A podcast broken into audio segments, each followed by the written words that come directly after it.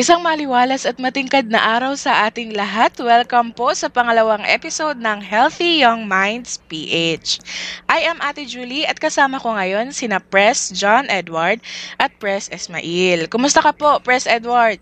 Ayan, Press Julie, yeah, thank you for that. Ano. Ako okay na okay ako. I'm very excited para sa ating podcast for today at marami tayong siguro, siguradong may share sa ating mga listeners for today. What about you, Press Ismail?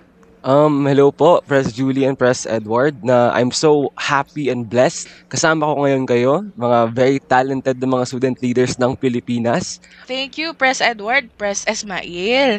Ano po ba yung pinagkakaablahan ninyo uh, lately na puro virtual lang po yung trabaho natin? Meron po ba kayong hobbies at saka forms of entertainment? Ako na lang po mauna, no? So, for me po, ang pinagkakabalahan ko ngayon, very sporty. So, meron po akong mga badminton tournaments na pinagkakabalahan ngayon.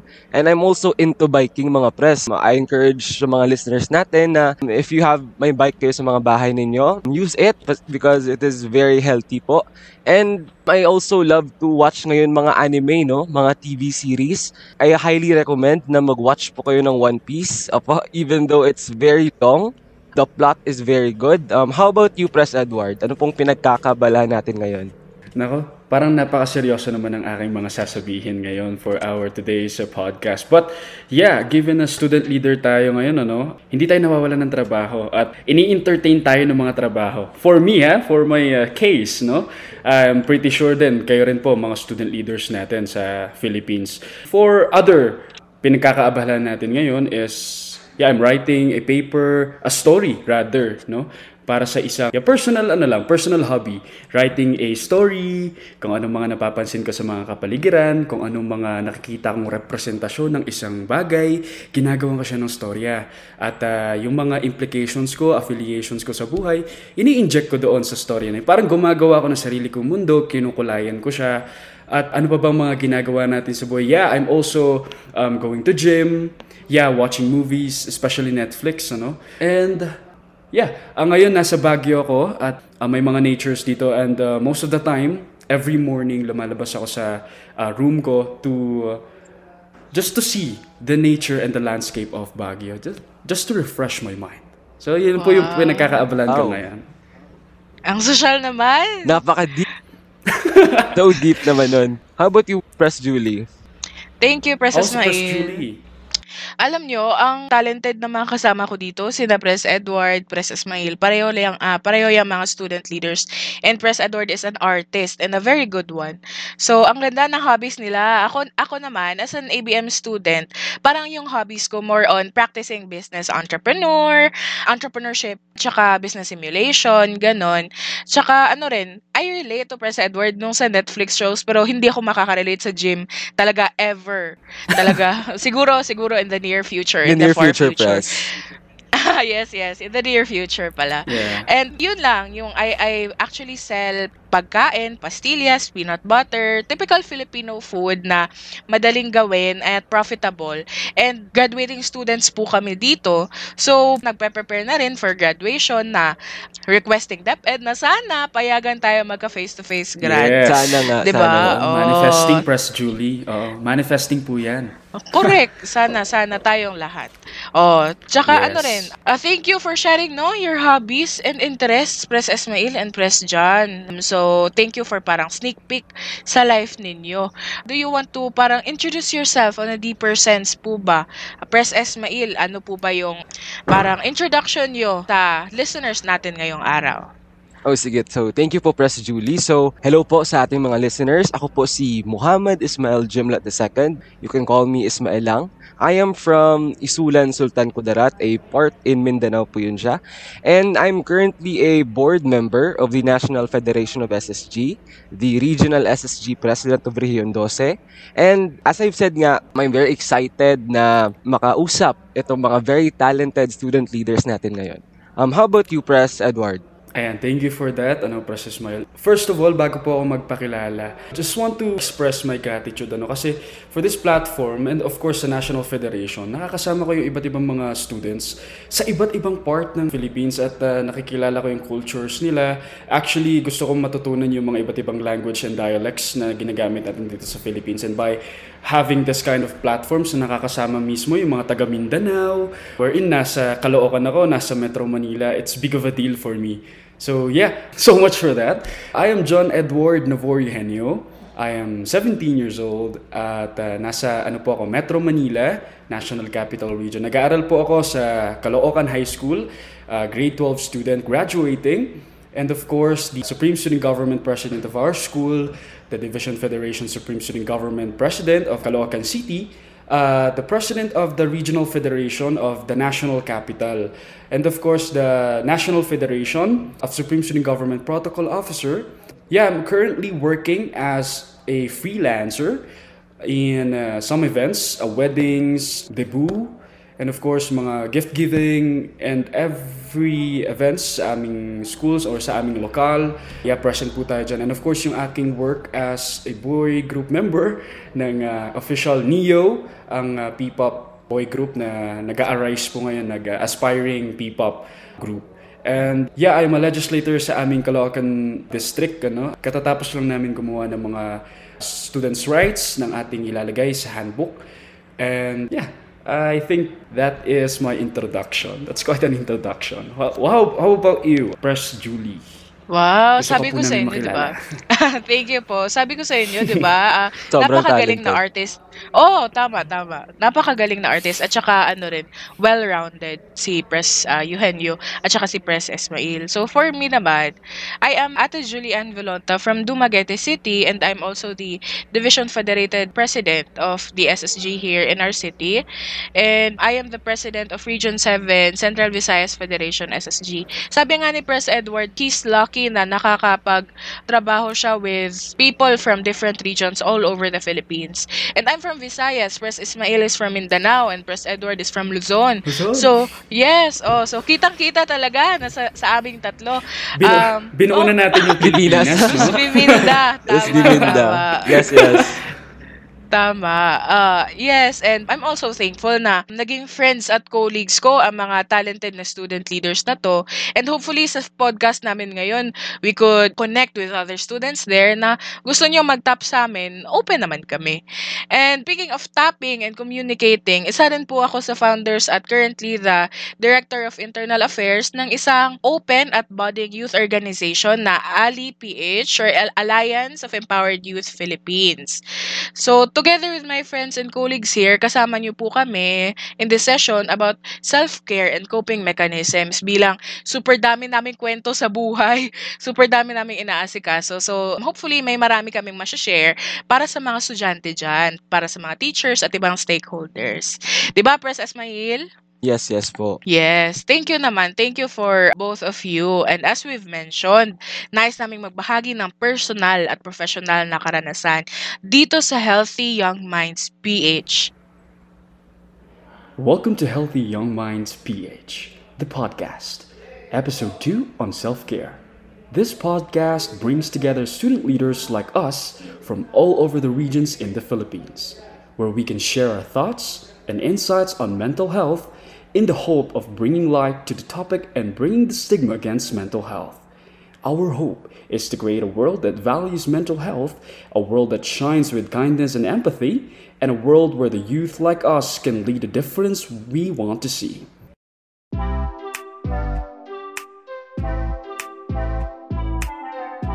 Welcome to Healthy Young Minds PH, the podcast. This podcast empowers the youth to become mental health champions by highlighting their voices and providing them with an avenue to share their stories, experiences, and thoughts. This program is for the youth by the youth.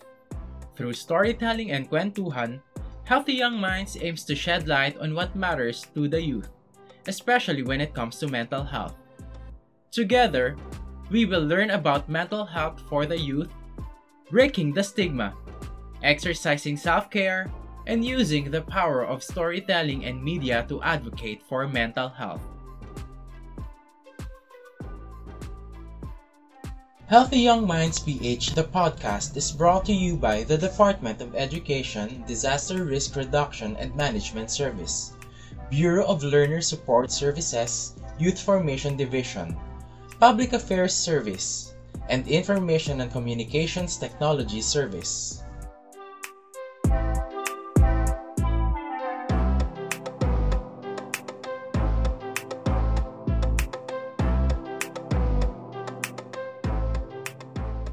Hi! So, nagbabalik ulit tayo, no?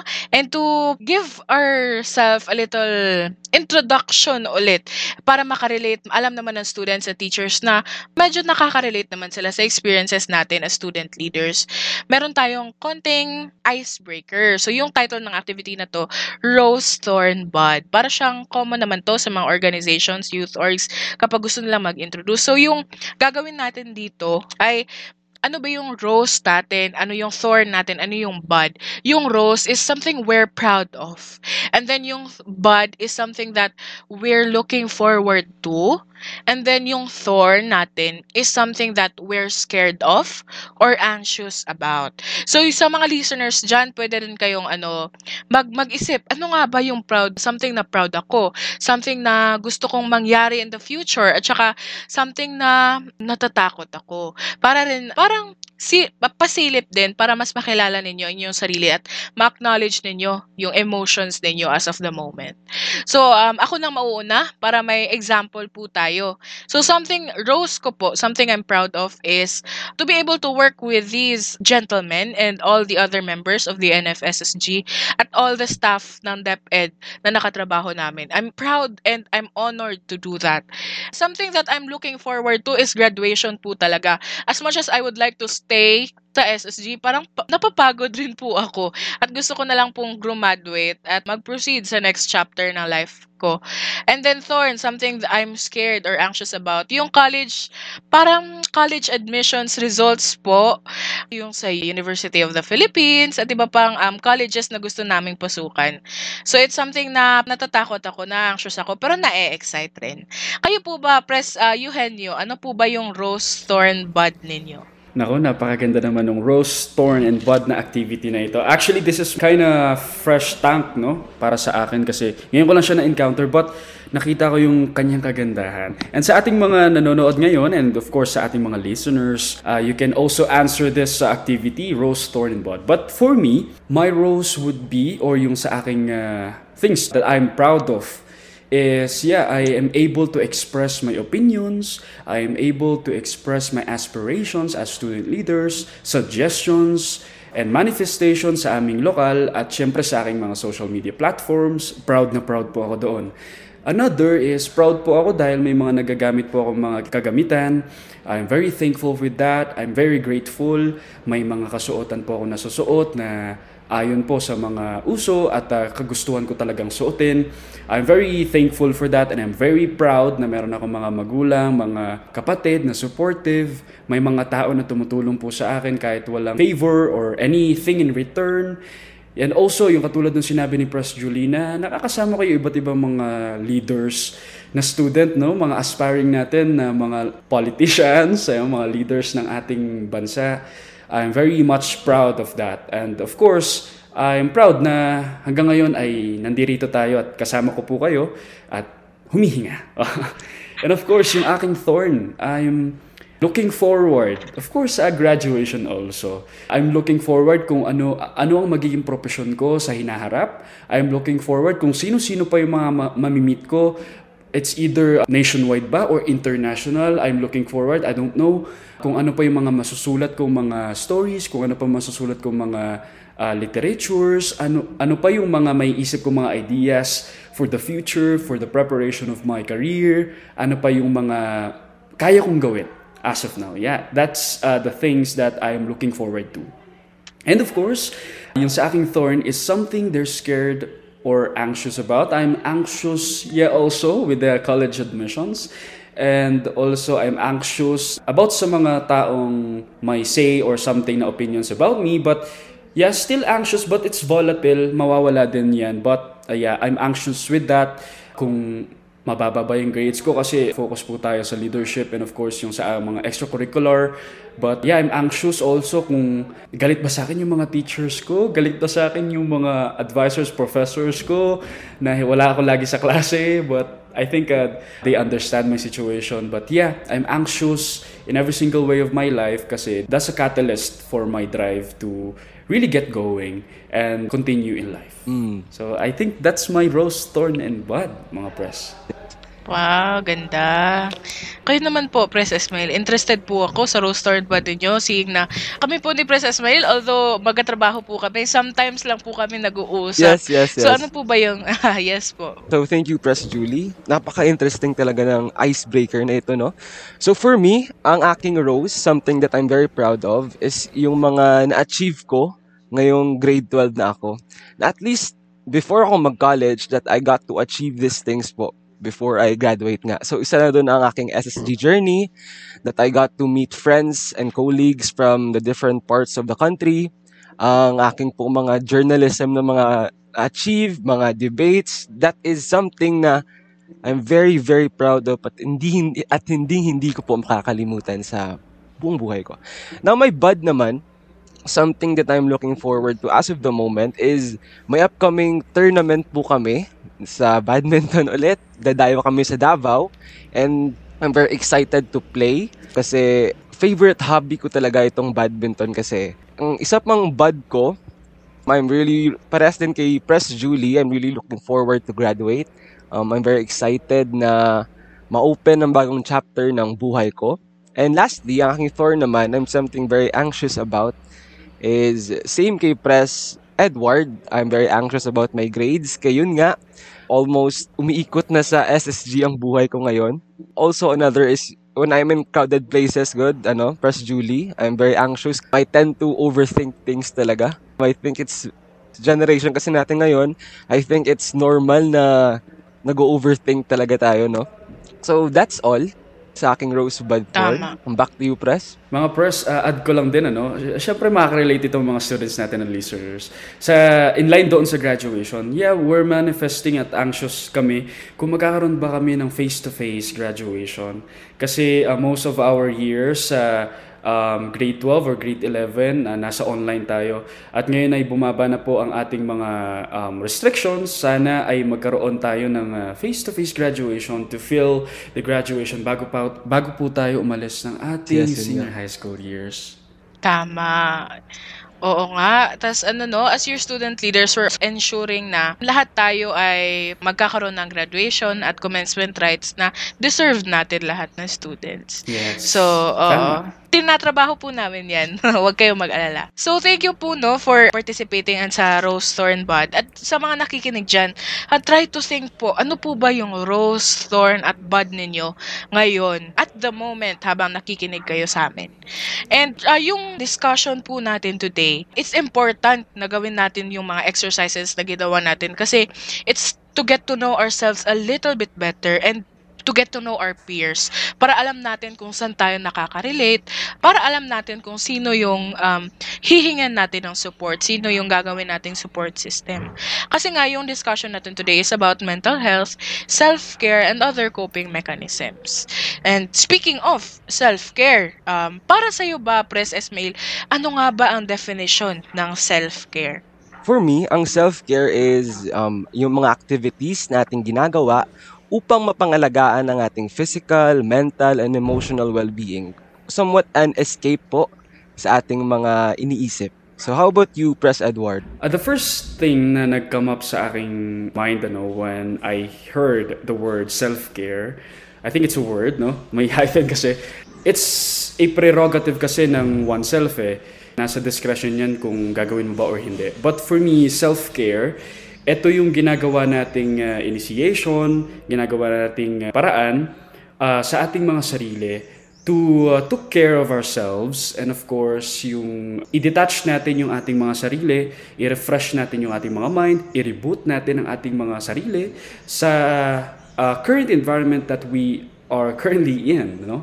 Para ma-refresh ang ating mga sarili. Then that is self-care for me initially. And uh, superficially kasi mamaya may, may discussion tayo for that. Tama. Thank you, Precis. O, tama, no? Self-care talaga is something that we enjoy doing and not something we feel forced to do. Hindi tayo parang, ah, kailangan ko talaga mag-self-care. Although self-care is a must, parang habang gumagawa ka, it comes natural to you. And parang nare-recharge ka, bumabalik energy mo, ganun yung self-care. Para sa mga um, bago pa sa term na self-care. Before po tayo mag-discuss ng on a deeper sense ng self-care, may self-care routine or self-care tips po ba kayo? So, f- f- feel free po ha to insert precis. Pero po sa akin kasi, yung self-care ko usually, alam naman natin nanonood tayo lahat ng Netflix at saka yung iba nanonood ng kahit YouTube videos or kahit anong streaming streaming platforms pa yan may iba rin na nagda-download. So we find self-care, we find entertainment in the arts, the multimedia arts.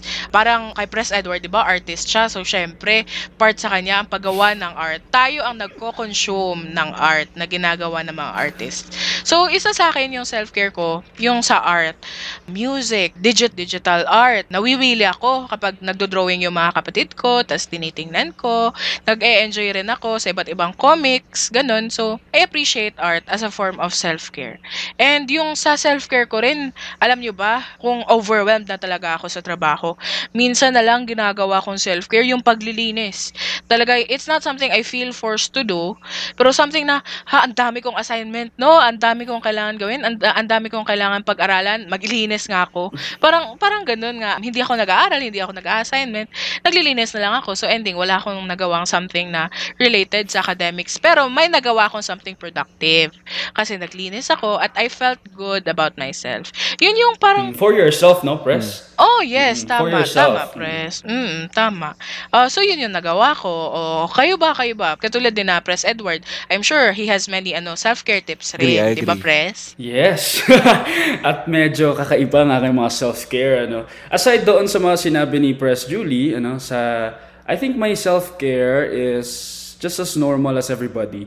Yeah, I have wala akong masyadong complex na self-care routine. Sa face, skincare routine, uh, I don't Wow. have much of that. Uh, pero yeah, nag, naliligo naman tayo everyday. Yes. And that is self-care. Maligo every day. That is my major self-care tip. No, actually, uh, self-care also for me, ano bang mga ginagawa ko every day? Like, uh, kapag nasa-stress talaga ako, ang pinaka self-care ko talaga is sleep. Yun lang po talaga.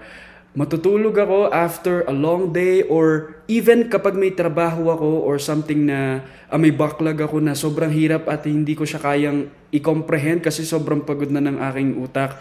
Itutulog ko siya, iiwan ko, isa-set aside, mahihiga ako sa kama or sa kahit ano sa couch or something.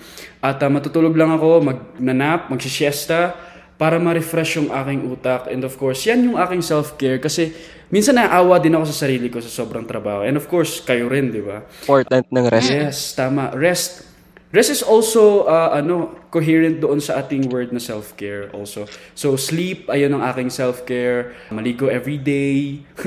And of course, yung mga exercises, sports, kagaya nung ginagawa ni ano, Press Julie, though hindi siya considered as sport, but it is a physical activity. Maglinis ka sa loob ng bahay ninyo. And that marirealign yung yung focus into something na alam mo magagawa mong successful at matatapos mo siya. And yun yung aking mga self-care na parang mula doon sa mga bagay na ibigay sa akin na hindi ko siya kayang matapos at hindi ko kayang isipin na magiging successful ko ba siya matatapos, ililipat ko muna yung lente ko sa ibang mga bagay na alam kong magagawa ko siya at ah, alam kong magiging successful ako pag natapos ko siya. I mean, may satisfaction level kapag natapos ko siya. Yun yung mga self-care ko na ginagawa physically. What about you, Press Ismael? So, so thank you, Press, no?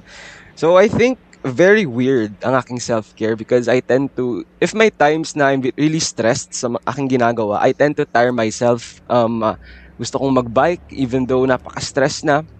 Gusto kong mag-jogging even though napaka-stress na because I, I, I consider that as a form of escape. Yun ang aking self-care talaga. I want to divert my attention sa ibang bagay para at least hindi ko naisipin yung stress na aking na- nararamdaman. So yeah, I, I tend to do physical activities. Yun ang form of self-care ko. So yun lang naman. Wow, ang ganda no. Very physically active ng mga kasama natin today. Napakagaling nilang mag-isip ng self-care routine. At I, I'm sure na natural naman sa kanila yung ganun. And sa mga lit- listeners natin dyan, parang yun yung magkakaiba kami ng self-care, di ba? Para sa amin, hindi isang self-care routine fits to all. Parang ganun. Press Edward, naliligo siya araw-araw. Ako hindi ako naliligo araw-araw. Ang dugyot ko po. Dugyutin po ako. Dugyutin po ako. So, yun po. Um, iba-iba tayo ng self-care, pero naaalagaan naman po natin sarili natin.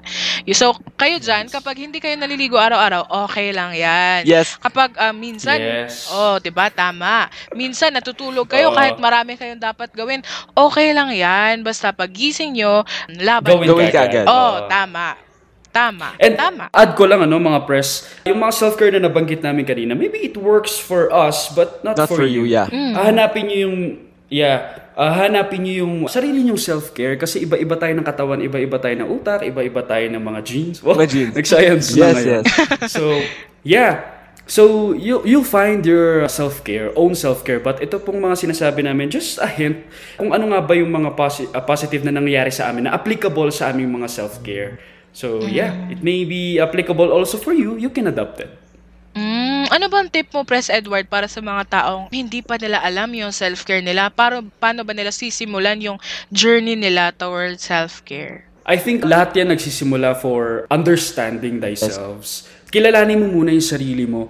Ano ba yung mga routine na ginagawa mo? Ano ba yung mga lagi mong ginagawa? Ano yung mga gestures mo? Ano yung mga norms mo sa katawan mo? Ano yung mga norms mo sa bahay ninyo? From that, karon ka na assessment. Ah, lagi akong ganto.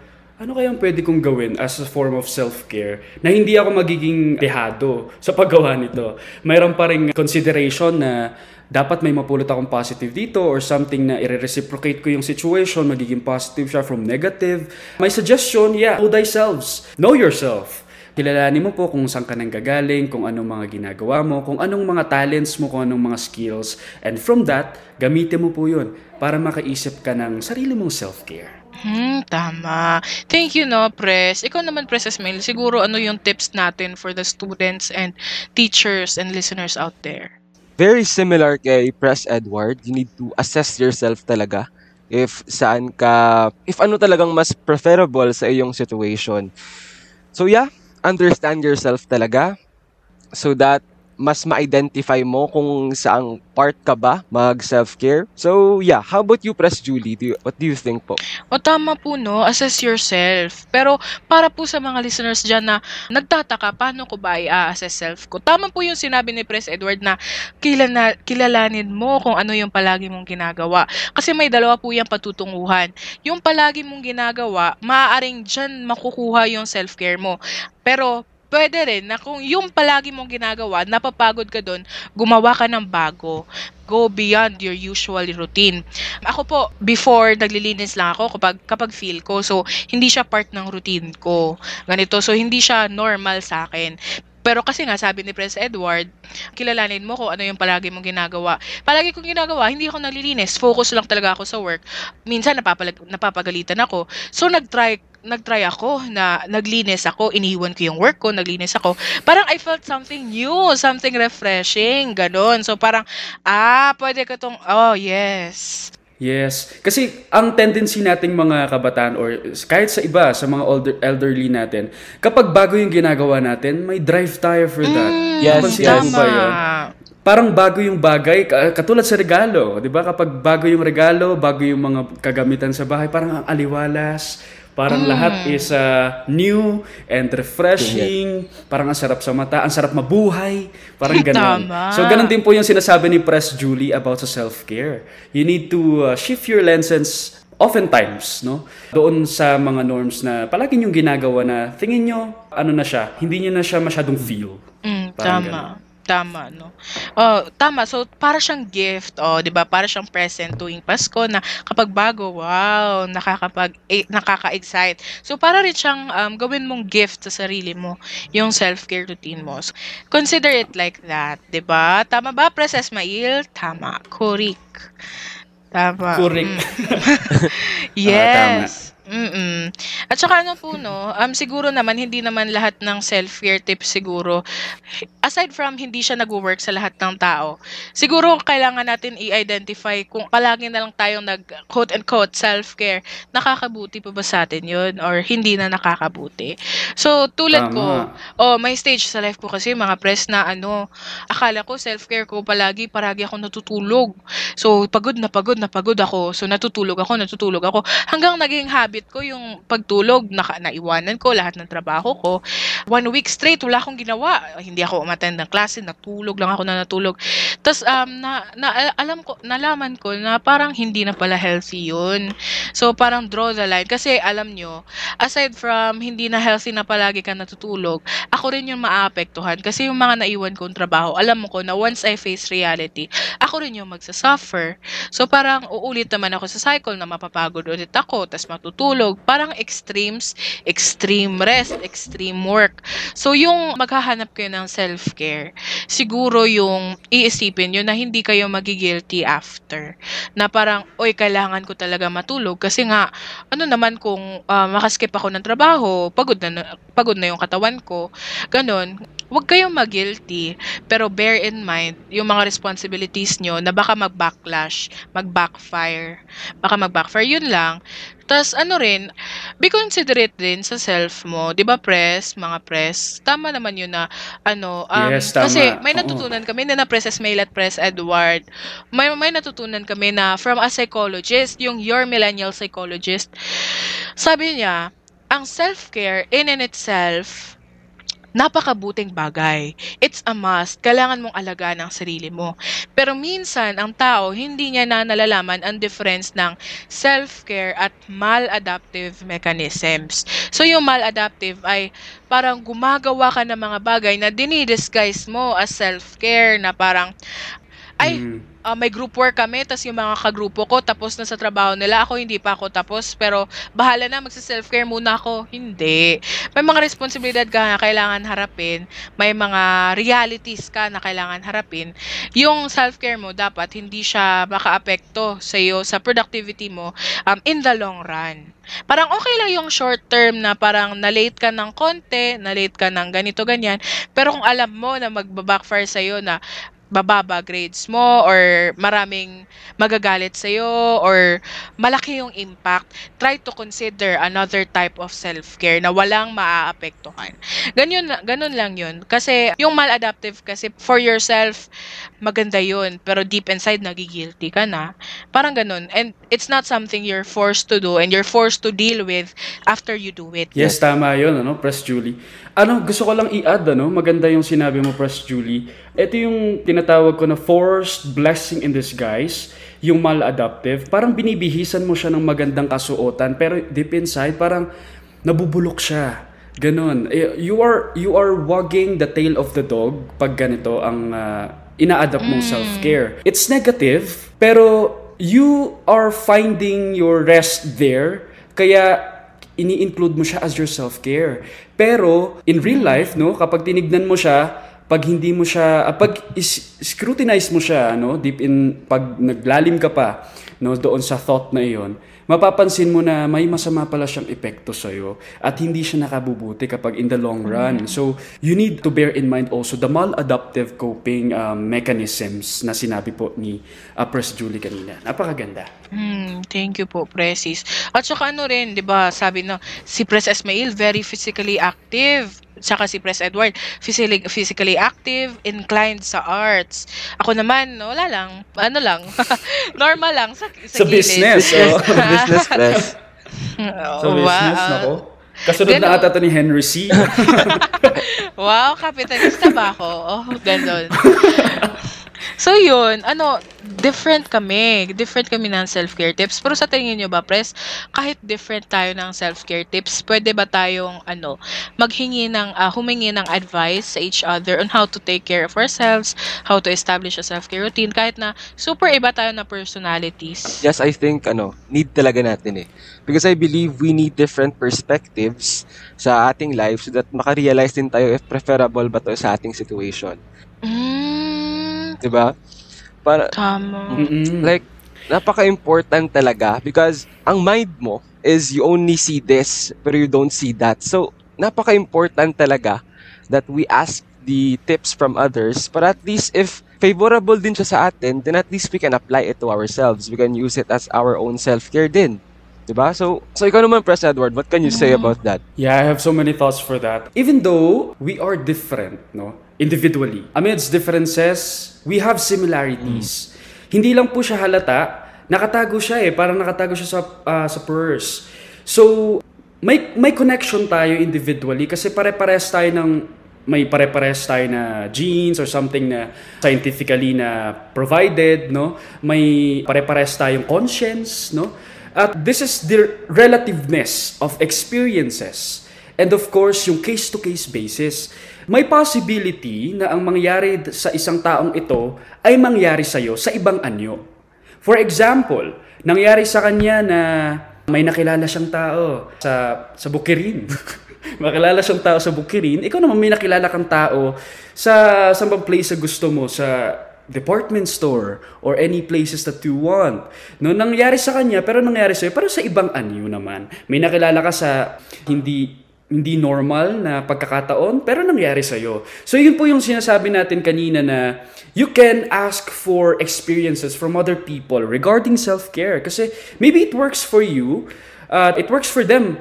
I-try mo kung mag-work din sa'yo. Pero may pagkakataon din po na nag-work sa kanila pero hindi nag-work sa inyo. Kagaya ng relationship nyo. Wow, sorry. Ayun na. Na-insert pa yun. Can't relate, can't na, relate. na-insert, ano?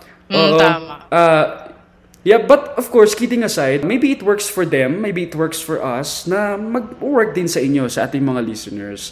And that is the importance of yung parang kukuha ka ng experiences from other people kasi that's important.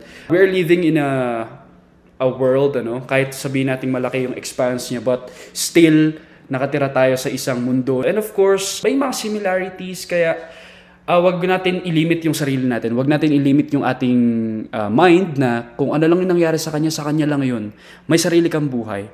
But oftentimes, yung mga nangyari sa kanya, mangyayari yan sa'yo. So, you need to take, uh, parang research yan eh. Research, um, data gathering. Data gathering. Ano nangyari sa'yo? Ano nangyari sa'yo? Ano nangyari sa'yo? Tapos magka-come up ka sa mga ideas nila para mag assess ka. Aalamin mo, ay, nangyari ba sa akin to? Nangyari ba sa akin to nangyari sa kanya?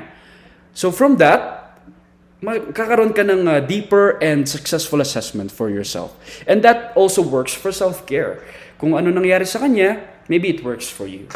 I think uh, that's so much of my answer. Ayan. Pas. Na, tama, no? I really like the concept of Press Ismail na um, yung yung self-care mo, you see it in your own eyes lang. You see it as this. Pero yung ibang tao, you, uh, you, yung ibang tao, they see it as that. So, napakagandang analogy, napakagandang explanation. And yung kay Press Edward, tama. Um, alam nyo ba na um, most of the people, if not, parang tayo as human beings, we are biologically, biologically molded, biologically inclined to Yes. seek for productivity. So, yun yung um, it's something na parang example lang it's a common ground sa lahat ng tao na we seek to be productive na parang if hindi tayo productive um nadidrain tayo we feel bad about ourselves. So um other people may have self-care routines na towards the productivity towards productivity and other people may have self-care routines na parang stay away from productivity kasi paragi na lang productivity productivity pero gusto ko naman maging just existing ganon. So yung two categories, let's say yun lang yung category, marami kang tao na, na makikita na with similar similar similar beliefs as you. Kasi nga dalawa lang yung category, either be productive or rest from the restlessness and productivity of the world, parang ganon. So parang ano, maraming similarities from different people kahit na magkaiba kayo, kayo ng personality. So I agree. I agree with both pressies here. And ano, alam nyo, speaking of different self-care routines, may misconception rin na aside from being productive or aside from resting from being productive, yung self-care daw ay para lang sa mga mayayaman. Ganon. Kasi alam nyo ba, before before pandemic, wala akong idea tungkol sa self-care na to. Narinig ko lang yung self-care nung nag ano na super dami na ng cases ng parang mental health illnesses, disorders, ganon, ga, dahil nga um, shift to a new normal, pandemic, etc. Ngayon ko lang narinig ang self-care and para sa akin rin, personally, alam nyo ba na nung nag-start ang pandemic, I thought to myself na kailangan ko lang mag-survive. Yung self-care para lang yun sa may choice, para lang yun sa may arte sa buhay. Yun yung thinking ko before. And as I continued with my life sa pandemic, two years na tayo ngayon, I found out I was very, very wrong.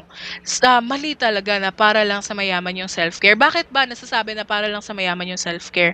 Kasi nga, ibang psychologists, kapag isang tao nagkakaroon ng parang hindi maganda yung state ng mental health nila, they suggest na, uy, magbakasyon ka muna, dalhin mo yung family mo sa beach. Yung beach, very therapeutic, ganito, ganyan.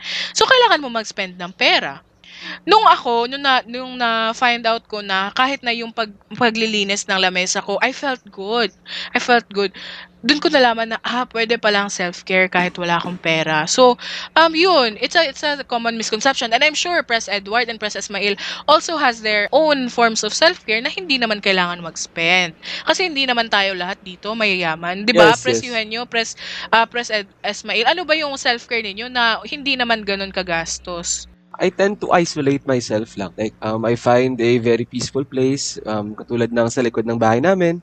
I tend to listen Mhm. to the sound of birds, anything na very peaceful lang na environment. So that is one of my types of self-care din. How about you, Pras Edward? Nako, ay yung sa bananggit ni Pres Julie, medyo na-bother ako no sa realization niya. Magandang realization but yung yung thought na para sa mayayaman lang, no, I contest with that idea. Hindi para sa mayayaman lang ito, wala tayong stratification. Ang self-care is entitled to all people, to all humankind. Yes. No? Nasa sa atin na lang yan, ah, prerogative na lang yan ng isang individual kung i-acquire niya yung self-care. But that is already instilled sa iba't ibang mga tao, sa ating lahat. No, hindi lang siya para sa mga mayayaman. Ako ang ginagawa kong self-care na wala talagang ginagastos ni isa is to connect with other people. Yung mga kaibigan ko, tatawagan ko lang yan, Uy, kumusta kayo? Oo, madami na nga akong, ah, grabe yung pinapagawa sa school, grabe. Ano bang mga ginagawa niyo sa school niyo? Ano, may, ano ba, may likeness ba tayo sa ginagawa? Naku, nakakapagod. Kakausapin ko lang sila personally and I feel alive ulit after that communication. Parang nararamdaman ko na hindi ako nag-iisa from my problems, from my backlogs, na may kasama ako na na-feel ko ulit na I can do it, no? So yun yung self-care ko na parang walang gagastusin na any amount of monetary expense, but just to connect with other people, i-chat ko lang sila, kakausapin ko lang sila to, through telephone or kung malapit yung friends ko, uh, kakausapin ko lang din sila face to face. So, yeah, I that contest doon sa idea na para sa mayayaman lang. Huwag po natin isipin na para sa mayayaman lang ang self-care ha? Kasi I think ang dahilan yan, kasi may mga gumagamit ng mga uh, skincare routine and that is self-care ha. Uh, may gumagamit ng mga mamahaling products na nakita natin sa online. No, hindi hindi hindi porket ah, ganun yung kanilang mga skincare o mga kanilang self-care routines ay ganun din yung applicable sa atin. Mayroong mga self-care na hindi na kailangan ng money, no? Yes. Parang wala wala ng effort na i-exert, no? Wala, hindi. Ah, lahat yan applicable po sa ating mga lahat. So, don't worry po, hindi po para sa mayaman ang self-care. Tama. And we all have different crosses to bear. So, yung iba, mahihirap pero may pinagdadaanan. Kahit yung mga mayayaman, may pinagdadaanan rin. So, it's important na para kay Press Edward na it's it's a choice that you have to make. Sometimes naman, for me, parang self-care is a must. Parang it's something that you need to do to take care for yourself. Gaano man kahirap ang buhay. And kung makikita natin, no, Press Ismail, kung gusto niya mag-self-care, he isolates himself. And then Press Edward naman, kung gusto niya mag-self-care, he connects with other people. So, parang opposites yung self-care namin. Opposites. So, it works for Press Ismail. Press Edward naman, it works for him. So, iba't iba talaga. Iba't iba, ibang iba yung self-care forms natin. And hindi tayo kailangan gumastos. Tama yun. You just need to talk to a friend or kung minsan naman na-overwhelm ka talaga, you just need to find a quiet place. tas doon ka na lang mag-self-reflect. Parang sa sobrang busy ng world, take time to just exist and be yourself. Yung ganun, makinig ka sa birds, ganun. Ah, super ganda na different kinds of self-care from left to right, wala kang ginagastos. Ang importante lang talaga sa listeners natin, take care of yourself kahit gaano pa kahirap Mm. ang buhay. Oh, 'di ba? And we're we're very busy. Oh, Yes.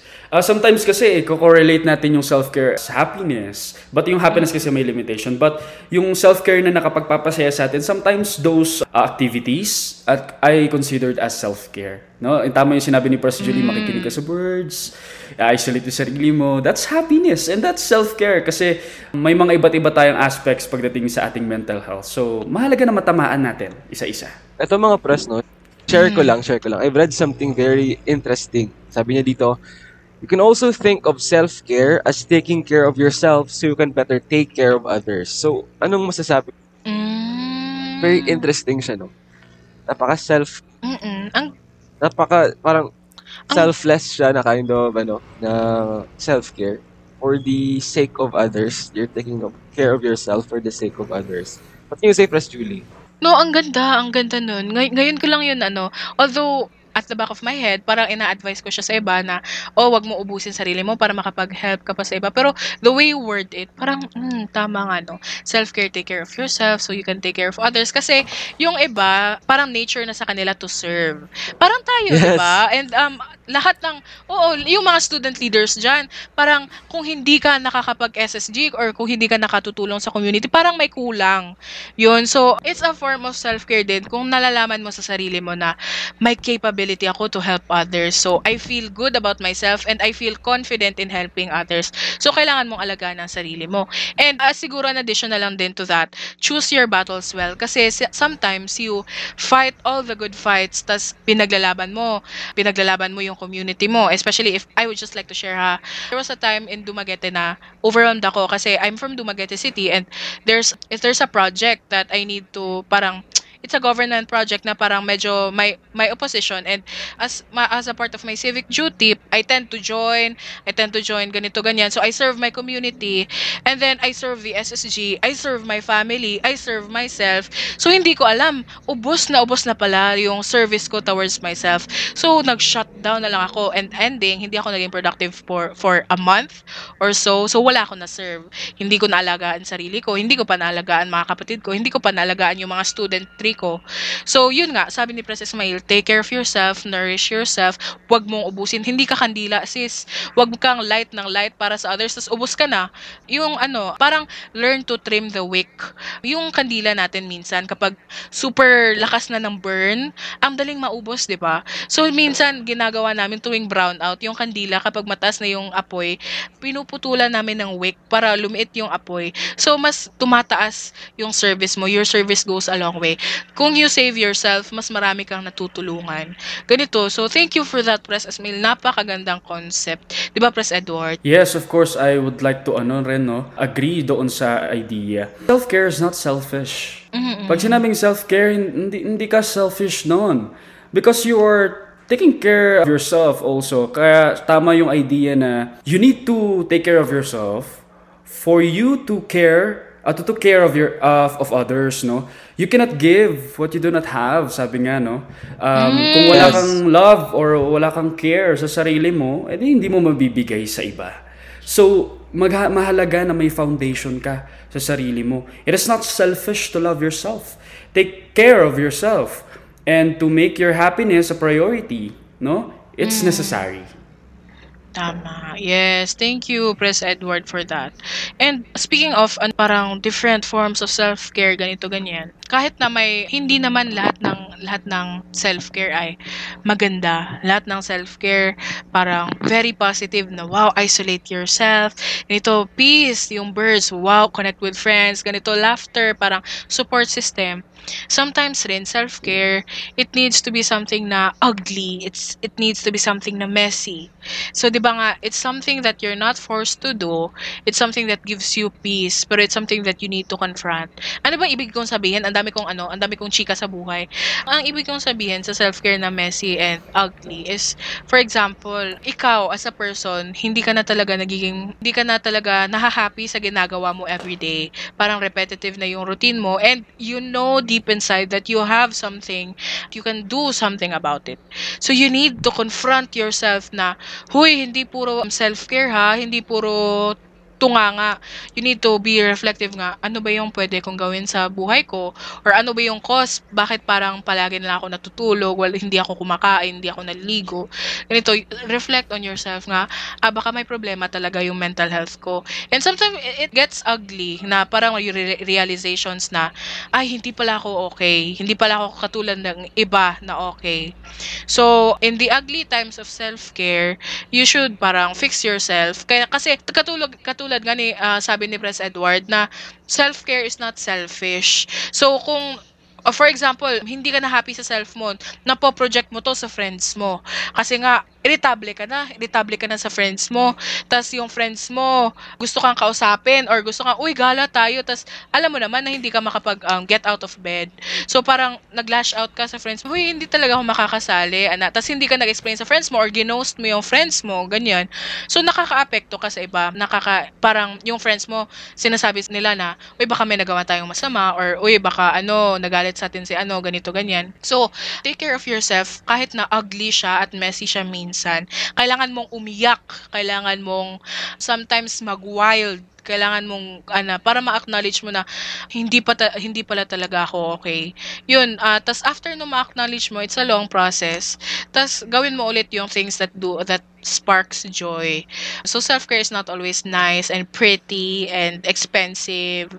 It's uh, uh, sometimes it gets ugly and sad and it it's very difficult. Pero you, you need to do it for yourself and for the people around you. Parang ganun, ganun yung concept. 'Di ba po, Pres? Ah, tsaka add ko na lang din ano, accessible 'yan, oo. Ah, self-care is accessible for all, ah, for all. Kung nasan ka mang ah, level ng lipunan, self-care is a must also for yourself. And of course, yung i-correlate ko lang dun sa kanta ni ano, eh, yung merong kanta tayo na bago yung ako naman muna. Yung kada hak ah, sa first verse meron siyang ano, kada hakbang sa lupay para akong inaalon, nalulunod sa batikos ng mundo. Tapos sa chorus part niya, ako naman muna. Magpapahinga lang ako. Ako naman muna from all of those conflicts outside my home, outside the country, outside the my community, ako naman muna. Ako naman muna. So also ano, yung sa self-care natin sa sarili as individuals, sa school, applicable po yan sa lahat ng ating sectors and aspects sa ating buhay. Tama po ba, Pres Ismail? Yes, yes. Lahat-lahat po talaga. So yun nga, napaka, ano talaga no, napaka, napaka fruitful ng ating discussion na yun. No? I got to learn many things. Um, ikaw, ikaw ba, Press Julie? Mm, oo, ako, ako rin. And very thankful na we get to share these experiences. Alam nyo, kahit na ganit, sa ganitong sharing, we might help students out there na pareho na experiences namin. And in a way, I'm also helping myself to hear from Press Ismail, he- hear from Press Edward, and also parang vent out na rin kung ano yung ginagawa ko sa sarili ko. So, it's, it's, nagsa-self-care, oh, it's, it's an example na nagsa-self-care ako, pero natutulungan ko rin kayo. I'd like to think of it that way. And siguro, sa dami na na-discuss namin ngayong sa session na to, parang gusto ko talagang magtatak sa akin at saka magtatak sa inyo is that para sa mga learners dyan, um, parang it's easy to be an advocate for others. Pero it's hard to be an advocate for yourself. Ganun, um, ang daling ubusin yung sarili mo para lang, ano, para lang makapag-serve ka sa iba. Ang daling ubusin yung sarili mo para ma-please ang iba na, um, ah, gu- gusto ko, um, happy si mama, happy si papa, gusto ko happy yung friends, happy yung friends ko sa decision ko, ganito, ganyan. Pero ang hirap pag gusto mo maging happy yung sarili mo, na pag inuuna mo yung sarili mo. Mahirap siya pero kailangan. Kasi nga, at the end of the day, hindi ko sinasabi na mag-isa ka ha. At the end of the day, I'm not saying na you only have yourself. Kasi alam ko sa mga tao dyan na may isa o dalawa dalawa talaga kayong kaibigan na hindi kayo iiwan. Siguro hindi pa nyo, hindi nyo pa nakikita ngayon, pero meron talaga dyan. I'm saying this because it's hard na, I, it's a need to take care of yourself para hindi ka maubos. Tsaka yung mga tao nagmamahal sa'yo, they continue to love you as you are and you, they, con- you continue to see themselves, uh, to see other people love you. Kasi kapag hindi mo mahal sarili mo, hindi mo na-acknowledge na may iba, may, may iba may iba pala talagang tao nagmamahal sa'yo. So yun, yung analogy nga nung kandila, no? It's easy na parang once nag-burn yung kandila, let it burn. The, the more you burn, the more you burn brightly. You think you're you're serving the house na nag-brown out well kasi nga mas brighter yung burn mo. Pero mahirap kapag putulin yung wick. It's, if ako yung candle, masakit yun dai na putulin ko yung wick ko for my light to be smaller.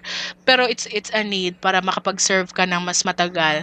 And for the educators naman and stakeholders na nakikinig sa atin, you have your own, hindi naman power, pero you have your certain control over the students and the youth and you also, kayo yung nag-guide sa amin, kayo yung nagda-direct sa amin to a right path. So siguro, eh, on the concept of mental health and self-care, siguro let's be more considerate po mga moms and sirs. Let's be considerate to our students and let's be considerate to ourselves. Alam po namin na ang teachers po super bombarded with work and yung ibang stakeholders, DepEd staff, super bombarded with work. Pero salamat, we want to acknowledge na very grateful po kami, kami na na Press Esmail, Press Edward, at lahat ng studentry. Very grateful po kami for all that we do. And yung episode po namin about self-care, hopefully ma-apply nyo rin. Kasi once po na na-apply nyo po yung self-care sa sarili nyo, naiintindihan nyo na, ay maganda pala pala talaga siya sa feeling and I need to do it. So when my students need some time to do their own forms of self-care, naiintindihan ko. Kasi po noon ako, hindi ko pa na-try yung self-care para sa akin cheesy, corny yung self-care. Pero nung nasubukan ko, it's a need pala at, at talagang nakakatulong siya sa um, buhay mo. And para sa lahat na nakikinig from DepEd man or yung mga friends ko dyan nakikinig kasi sabi ko sa kanila may podcast ako kaba, uh, tungkol sa mental health. So yung message talaga is self-care is not always easy. Sometimes it gets messy, but you are never alone. Huwag niyo pong isipin, it's, it's, it's a personal opinion ha. Huwag niyo pong isipin na yung self-care, ay, at the end of the day, na ikaw lang yung magta-take care ng sarili mo. Huwag po. You have your family, you have your friends, siguro may iba sa inyo, may special someone, sana all. Sana all. Um, but, uh, true, sana all. Pero, um, Sana all. uh, you are lovable. You are lovable as a person at hindi hindi ka talaga alone. Hindi hindi ka maiiwan na ikaw lang talaga mag-isa sa mundo. May mga tao magki-care talaga for you. So don't give up and ask ask help, seek help from other people. So, yun yung um, parang take away ko sa napaka-productive discussion namin ni na Press Esmail and Press Edward. Kayo ba, ikaw, Press Esmail, I'm sure you have a lot to, to say. So, ang takeaway ngayon is, for the learners, if you're tired, um, take a rest. Don't give up. It's very normal sa ating generation ngayon to be tired. Same kay Press Julie, noon I don't believe in mental health. I don't believe in self-care because I think it's arte-arte lang. But not until naramdaman ko siya. Mental health problems are real. Self-care is very important. So, always think na your feelings are always valid. Valid ka if you think na mas best sa'yo na mag-isolate ka, na mas best sa'yo na to take a break, then do that. But always bear in mind na don't give up. We have dreams pa, mga pangarap pa. So please, all the listeners, if you are going through something, don't give up. So, yun naman, for the educators and stakeholders naman, um, mga ma'ams and sirs, first and foremost, we are very grateful sa inyo for always, for continuously guiding us. Ang masasabi ko lang na at least please consider mga suggestions and mga bosses ng ating mga kabataan because syempre very very crucial and very important talaga ang role ng kabataan sa ating bansa. So, yun nga, for me, for me kasi press, mga press, um, talking can be the best form of self-care. There are times na you want to be alone, uh, you want to be alone, but you want to, kumbaga, gusto mong may kasama Have ka. someone, Yeah, no? yeah, you want to have Yeah. someone maging alone. Because that's, for me kasi, no, I really want to talk about my problems, but there are times na hindi because I think maybe maartehan sila sa akin because, you know, yun nga, um, Especially, especially Press Ismail, ano, sorry to cut yes, you yes, off. go ah. lang, go lang. Um, especially sa ating mga lalaki, ano, Hmm. ah, kapag nagre-release tayo ng emotions, parang hirap tayo eh. Yes, Kasi yes. may, may, may thinking na about sa mga lalaki na, ah, ah, parang ang arte naman niya, nagsasabi Yes. ng problema niya. They have- so, it's, it's hard, no? Kaya ma- mabuti yung sinasabi mo, Press Ismail, to have someone na you feel relaxed to be with para ma-release mo siya. they have this ano kasi no, they have this image of us na kaya natin, na kaya talaga natin. Ganun ba? Because um voice or ano din, men are vulnerable din. I can really say that as a, you know, lalaki. Masabi ko talaga na there are times that I'm very emotional and my coping mechanism doon ng self-care ko para ma-cope up doon is I, I talk to my friends, press Press Edward, I talk to my friends, my classmates, and sometimes then I talk to my teachers, nag-share ako, because yun nga, ang ating mga teachers is very knowledgeable talaga pagdating sa mga ganitong ano. So the main message here, my main message here is that always consider yourself before anything else. If you want to make a decision, um, isipin mo if ano bang epekto nito sa'yo, if good ba to siya, if if you really want to do this, if you really want to help, I learned this, ano kasi, I learned this, ano, na i-consider ang self ko ngayong pandemic talaga, no? Because I always go for, ay, kaya ko to, I can do this, I can manage this. Pero as time, as times go by na na-overwhelmed na ako ng stress, yun nga, always consider yourself because your feelings are always valid. So, ikaw naman, Press Edward. Ayan, thank you for that, Press Ismail. Ano, may na, may na take away din ako sa takeaways mo. Um, actually, for the very simple uh, takeaways, no, para po sa akin, para sa self-care. Self-care is self-preservation. Alam niyo po, uh, sa mga listeners natin, ang cellphone kapag na-overuse yan, nasisira yan. Ang ilaw, ang bombilya kapag na-overuse, napupundi yan. So, sa cellphone, kailangan mo siyang i-charge. Hanap ka ng charger, i-charge mo yung cellphone mo. And also, it's applicable, the thought is applicable also to yourself, to uh, our lives as human persons. Kapag tayo ay na-overuse, kapag tayo ay stretch na ng masyado, no? Um, try to, ano, try to regress to the mean. Parang babalik ka ulit sa sarili mo, babalik ka sa gitna, wait lang pause lang muna. And that is self-care. Self-care is preservation. Pero na-preserve mo yung sarili mo to, uh, for yourself to run for a long period of time. no, tama yung sinasabi ni Press Julie kanina sa analogy niya about the candle. Preservation po ang self-care. Kaya it's important.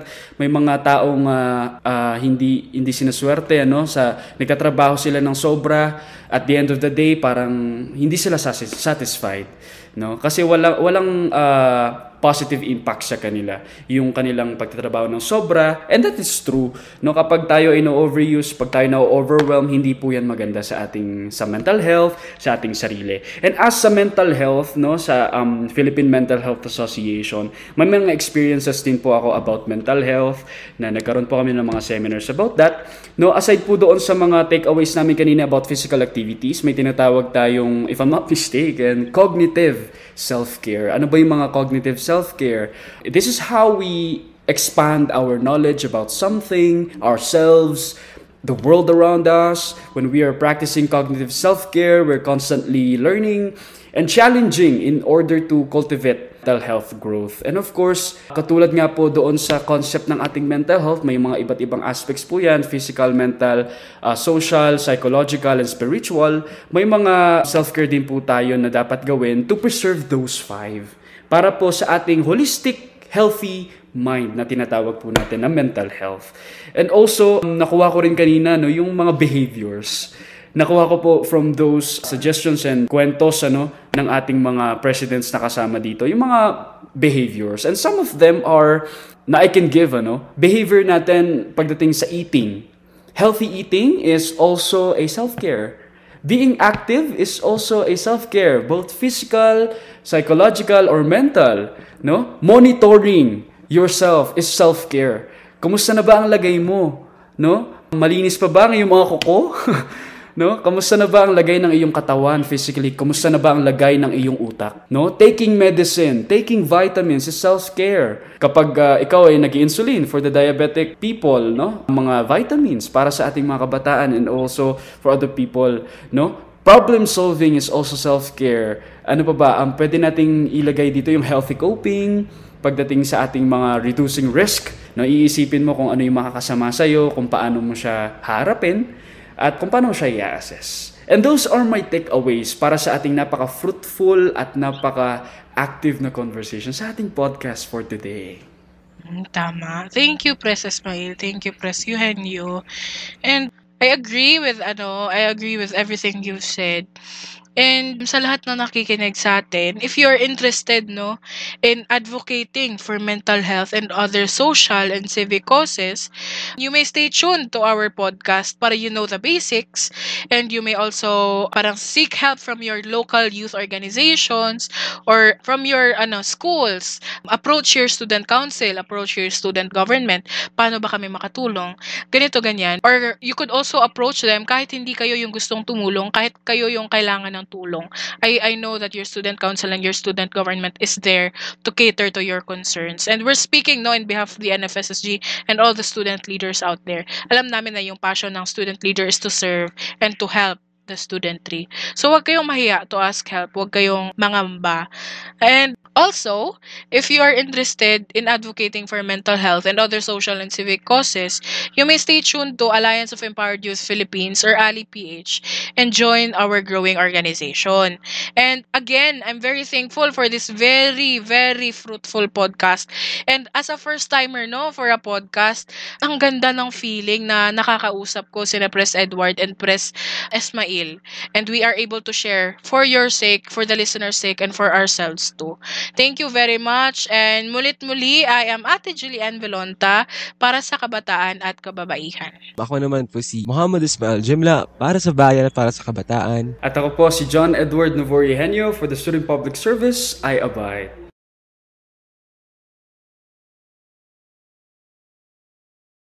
Tune in for the next episodes of Healthy Young Minds PH, the podcast, where we explore more on the experiences of the Filipino students on mental health. Subscribe to our podcast on Spotify, or you can like or follow the DepEd Philippines Facebook page, Disaster Risk Reduction and Management Service or DRRMS Facebook page, and DepEd Tayo Youth Formation Facebook page for more details and information.